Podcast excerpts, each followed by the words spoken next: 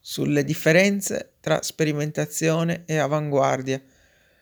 Articolo di Giulio Andreetta tratto dal testo Genio e Accademia.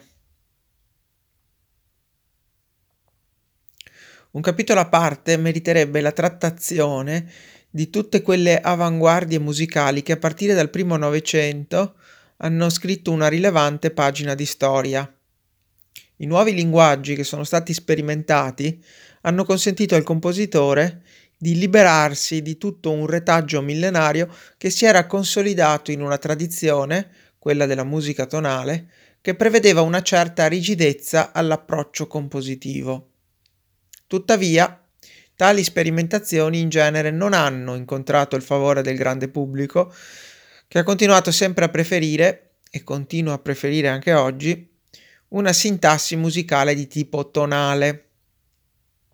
Alcuni studiosi sostengono che l'approccio del compositore d'avanguardia alla creazione musicale sia cambiato in modo rilevante rispetto alla tradizione, ma io non sono tra questi. C'è da sottolineare, infatti, solo per fare un esempio tra gli innumerevoli possibili, che anche le composizioni di Ludwig van Beethoven, al loro apparire, furono considerate senz'altro originali e alquanto sperimentali. Dunque non sembra possibile avallare la tesi che sia solamente a partire dalle avanguardie storiche di inizio Novecento che si inauguri una diversa stagione creativa. Anche se vi sono profonde differenze nell'ambito di diversi processi compositivi tra un autore di inizio Ottocento e quelli di un avanguardista di inizio Novecento, è tutto da dimostrare quanto cambia effettivamente un habitus mentale di predisposizione a una determinata modalità espressiva. Come si è già accennato, Beethoven era considerato un forte sperimentatore all'epoca in cui visse e i suoi contemporanei consideravano alcune sue prodezze espressive tanto incomprensibili quanto quasi un secolo dopo, nella stessa Vienna del 1913, si considerava incomprensibile l'esecuzione del Pierrot Lunaire di Arnold Schoenberg. Ciò che forse è da mettere in rilievo è la fondamentale differenza che intercorre tra avanguardia e attitudine sperimentale o sperimentazione. Le due cose non sono così connesse come ad un primo sguardo, forse un poco superficiale, potrebbe apparire.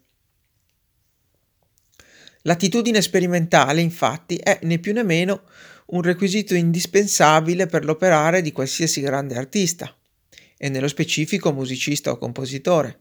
In ambito artistico, sostenere che Jacopo da Pontormo o Giotto o qualsiasi altro grande pittore non possedesse un'attitudine creativa tesa alla sperimentazione, intesa soprattutto come capacità di distaccarsi volontariamente dai modelli pittorici appresi dalla tradizione, è assolutamente privo di alcun fondamento, altrimenti risulterebbe inspiegabile la stessa grandezza e originalità dell'artista.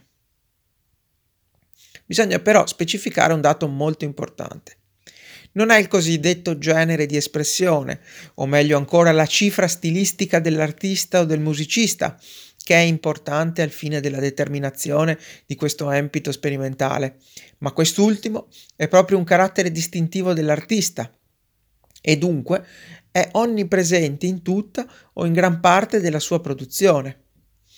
Appare dunque assolutamente sensato e opportuno assegnare questa attitudine sperimentale anche ad artisti che tradizionalmente vengono considerati come classici o neoclassici.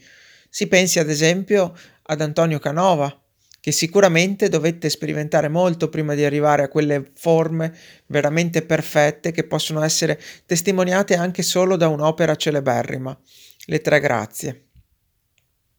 Tornando dunque alla musica, un compositore che è considerato l'emblema del classicismo musicale, cioè Wolfgang Amadeus Mozart, appare estremamente sperimentale e non solo nell'ultima fase della sua produzione, ma in tutta la sua opera, e si distanzia in modo netto da altri compositori a lui contemporanei che scrivevano in perfetto stile galante.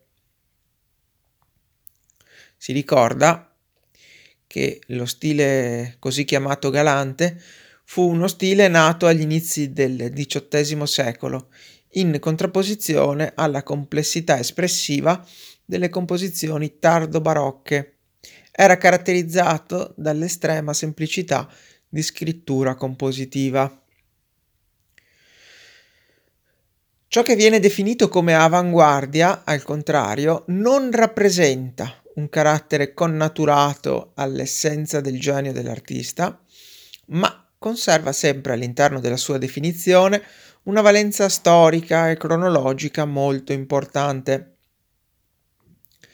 Altro elemento importante che connota l'essenza di un'avanguardia è una sorta di omogeneità linguistico, stilistico ed espressiva anche nel caso in cui non ci troviamo espressamente di fronte ad un manifesto, redatto nero su bianco, che espliciti quali sono i principali riferimenti di metodo e di stile all'approccio creativo.